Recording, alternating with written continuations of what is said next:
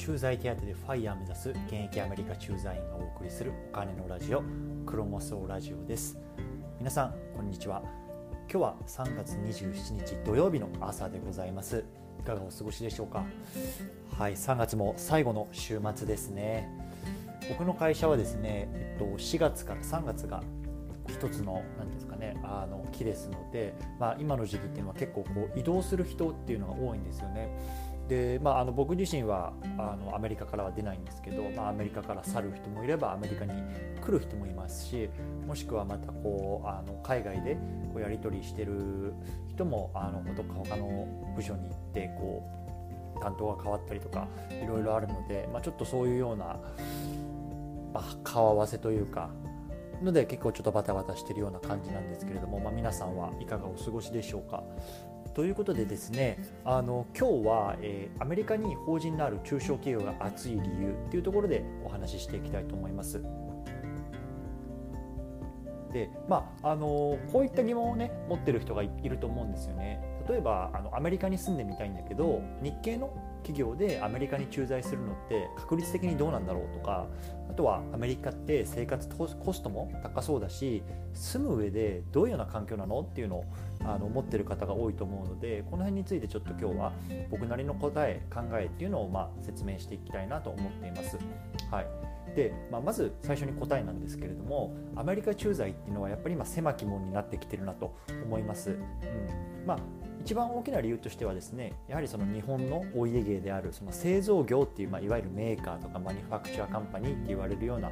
ころの拠点っていうのが、まあ、昔はこうアメリカとか先進国の方で作ってそこで売るっていうようなあのビジネスモデルだったんですけどやっぱりそれがこうどんどんメイドインアジアメイドインチャイナっていうところに移管してきているっていうところでやっぱり駐在員っていうのはすごく少なくなってるなというのが、まあ、データからも僕の印象からもあの見て取れることですね。はいで、まあ、一方でもしねあのそういうような駐在ができるようなあの機会があるなら、まあ、アメリカってもちろんその最高の場所だなって僕は思ってます。うん、でそういうのはやっぱり地方の中小企業とかだと、まあ、十分にあり得るかなっていうのが、はい、僕の答えです。で、まあ、この辺りちょっと数字を見ながら理由について少し見ていきたいなと思います。はい、でまずそのアメリカ駐在が狭き門になっているっていうところをこうマクロなデータで見ていこうかなと思うんですね。であの平成20年から、まあ、あの令和の1年かまでのあの在留邦人のデータっていうのを見てみるとですねあの北米地区、まあ、これアメリカだけじゃなくてカナダとかメキシコも入ってるんですけれどもっていうのは大体約40万人前後でもうこの10年間とか15年間ほぼ横ばいなんですよね。で一方でじゃあどこが伸びてるかっていうとこうタイをを中心としたこうアジアっていうのがすごく伸びてるんですね。っていうのはやっぱりその自動車産業っていうところの生産移管っていうのがやっぱり大きな要因だと言われてるみたいですね。やっぱり日本ってその、まあ、トヨタであったりホンダ日産っていうのはこう世界的なあの自動車ブランドっていうのが多いと思うんですけれども前はそういうようなところがこうアメリカとか、まあ、ヨーロッパなのかなちょっと分かんないですけどで作ってでそこで売るっていうようなビジネスモデルだったのが、まあ、今はこうどんどんそのアジアの方で作ってそれをこうあの消費国に持ってくるっていうようなビジネスモデルが一般的になってるというところがあのデータで見て分かりますよね。うん、しかもですねこれあのデータで見るとこう北中米に来てるあの人たちっていうのは大体がその研究者とかあとはその留学生っていうのが大半らしいんですよね。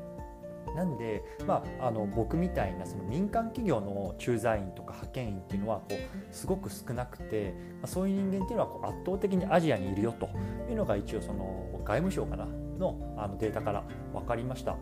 はい、で本当にアメリカに行きたいのであれば多分、ま、その研究者とかこう留学生として来るのが、まあ、あの一番手っ取り早いというか確率的には高いと思うんですけどやっぱりそれはそれでまあすごく狭きもんじゃないですか。でかつやっぱり留学生なんてこう自分でお金を払わなきゃいけないし受験勉強もあるとかっていうようなところで、まあ、なかなか難しいと思うんですけど、まあ、そのだから企業の派遣として来たいっていうのであればあの地方のねやっぱ中小企業とかっていうのに入ることによってあの確率は上がるんじゃないかなと思うんですよね。でまああの先日のラジオでもちょっと話したんですけどやっぱり例えば大手の商社とかってこう海外で働けるようなイメージが強いと思うんですよね。で僕の友達にもやっぱりその、まあ、アメリカとかにこう来てる人いますけどあのそれってやっぱり彼らの中でもすごく特殊ですしあとは例えばそういうとこに入ったとしてもやっぱりそのウェイティングラインにこうずっと並んじゃうんですよね。で、まあ、そのいつ出られるかわからないような状況になると言ってましたなので、まあ、僕は、ま、何度も言いますけどその地方の中小企業でかつこうアメリカに事務所があるところっていうのが狙い目かなと、うん、思っています。はいじゃあその2つ目なんですけどじゃあなんでアメリカに来るのが最高なのかアメリカで住むの最高なのかっていうこう僕なりの理由今回4つ挙げてみました。でまあ最初に結論だけ4つ言うと、まあ、英語っていう語学面とあとはそのドル建ての収入があるってこと。あとはそのドル建てで資産があの貯めることが作ることができる。であとはその米国籍を取ることができるんですよね。特に子供なんかが。でこれはまああの将来的にすごく大きなメリットになるのかなと僕は思ってます。でこの辺りちょっと一つずつ見ていきたいと思うんですけれどもまずその英語の習得ですよね。でやっぱりま今これだけその例えば Google トランスレートとかあのいろんなこう AI が出てくる出てきている中でもやっぱりそのどこの国に行ってもまだその英語っていうのはこうメインの言語なのは確かだと思うんですよね。でもちろんその中国でその十何億人って人口がいて、まあ、十何億人こう中国の人と話せるかもしれないけどそこから見たらやっぱり中国語って通じないわけじゃないですか。でも英語って、まあ、アメリカに行ってもインドに行ってもイギリスに行ってもわかんないタイ行ってもシンガポール行ってもオーストラリア行ってもほとんどでも通じる。でまああのネイティブの英語のスピーカーってまだ全然多くなくて割合的にはやっぱりこうみんなそのいわゆる broken English って言われるようなこう自分たちのこの英語っていうのを喋ってるわけですよね。でまあ、そういった中でその、まあ、仕事でアメリカに来てそう本場の英語っていうのを習得できるっていうのはやっぱりこのアメリカに来る一番大きな理由かなと僕は思います。はいでまあ、2つ目なんですけれどもあのドル建てでの収入があるこれもやっぱ大きいですよね。で日本でもよくあの一時期問題になってたと思うんですけどその外貨建ての保険とかあのあるじゃないですかでやっぱりわざわざこうドル建ての金融商品商品っていうのが売られるくらいやっぱりまだ人気の通貨ですよねでやっぱりその、まあ、日本っていう国がこれからどんどんシュリンクしていくって言われている中で、まあ、その日本円だけをこう持っているっていうのは、まあ、あの資産の分散っていう意味でもやっぱりまあリスクだと思うんですよね。でそういった中で、まあ、あの世界のこう基軸通貨である US ドルでこう毎月お収入が入ってきたりとかっていうのはすごく大きなことだと思います。うんでまあ、僕も大体今自分の資産は半分半分ぐらいですね US ドルと円が。で、まあ、ちょっと今年少し円の方を減らしてちょっとドル建ての方を少し増やしていこうかなと思ってるんですけれどもまあそういうような、はい、ところが一つ大きな理由として挙げられると思います。はいでまあ、ここともつながってくるんですけども、まあ、3つ目ねあのドル建ての資産を購入できるっていうところここも大きいですよね、まあ、特にねあの不動産家とか例えばアパートの経営とかねそういうのをする時ってあのこっちでそういう就労実績があるとかあのソーシャルセキュリティナンバーっていうこう一人一人に分けあの割り振りがあるそういわゆるこう日本のマイナンバーみたいなやつがあるんですけど、まあ、そういうのをこう持ってると持ってないとではこう全然違うんですよ。で僕ももちろん日本の国籍ですけどやっぱりこういうソーシャルセキュリティナンバーとかっていうのをこう割り振れられてますしこういうのがあるとそのローンの金利の面でも大きなこのベネフィットなんですよね。で例えば日本からアメリカに投資したいってなった時に、まあ、そもそもローンを貸してくれる銀行とか金融機関ってすごく限られてくるんですよね。で一方であのアメリカに住みながらアメリカでそういう投資をしたいって言った時にじゃああなたはソーシャルセキュリティがありますか？はいあります。あの就労実績がありますか？はいあります。っていうようなところになるとやっぱり金利面とかもすごくこう低くあの借りられますし、まあ、幅が増えるっていう意味でもあのメリットの一つだとは思います。はい。でまあ、最後3つ目なんですけど、まあ、この子供がね米国籍を取得できるっていうところ、まあ、もちろんこれ子供だけじゃなくて、まあ、あの僕自身とかあの本人もねあの取得できる可能性はあるんですけどあの特に子供の面ですよねでアメリカの場合ってその国籍を付与する、まあ、取るにあたってその出生地主義出生地主義っていうんですかねをっていう制度を取ってるんですよね。これ何かっていうと簡単に言うと親の国籍が何であれアメリカで生まれたのであればあなたはアメリカ人ですよっていう制度なんですよ。で日本っていうのはこれ全く違うんですね。この属人主義って言ってあの親が日本人だったらあなたはアメリカで生まれてもあ、えっと、日本で生まれても、えっと、日本人です。あのごめんめんなさいね。ちょっとあれが違うな。例えばアメリカ人が日本であの出産した場合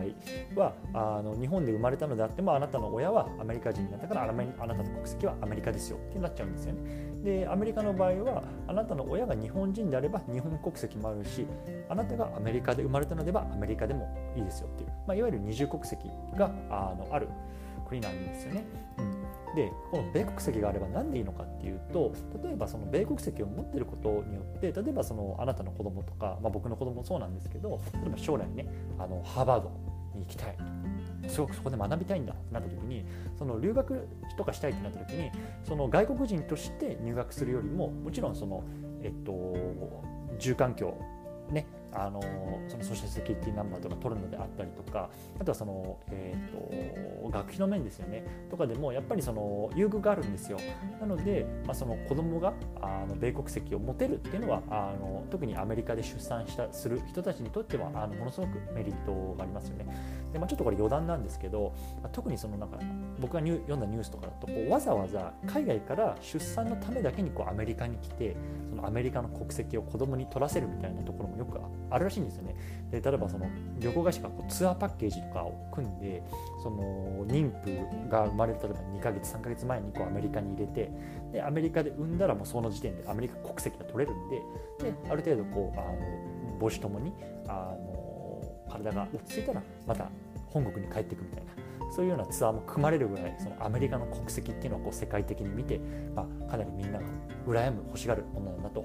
聞いてます。はい、ということで、まあ、今日はこの辺にしたいと思うんですけれども最後まとめですね。全体として、まあ、アメリカへのこう駐在員というのは減少傾向にあるので狭き門になってますよと。だからその大手のね商社ととか例えばメーカーとかに入ってもねそのいける確率っていうのはなかなか高くないんだよっていうところはまあ頭に入れとこうかなと思ってます。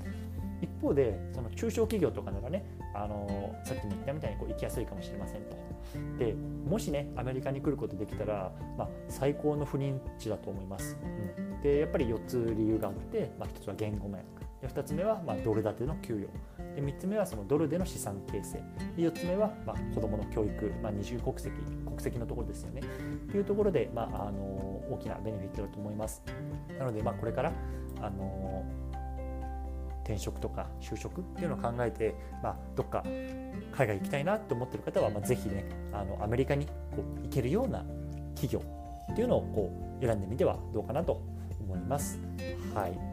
ということで今日はこの辺に終わりって終わりにしたいと思うんですけれどもこの番組ではですねこういうふうにあのアメリカでのあの資産形成とかあのお金の話とかあとはその自由な人生について考えるっていうところをテーマにこう毎日配信しています。今日の内容がね面白いとかあのいいなと思ったらぜひあのフォローしていただけると励みになりますのでよろしくお願いします。ということで皆さん今日も頑張っていきましょう。さよなら。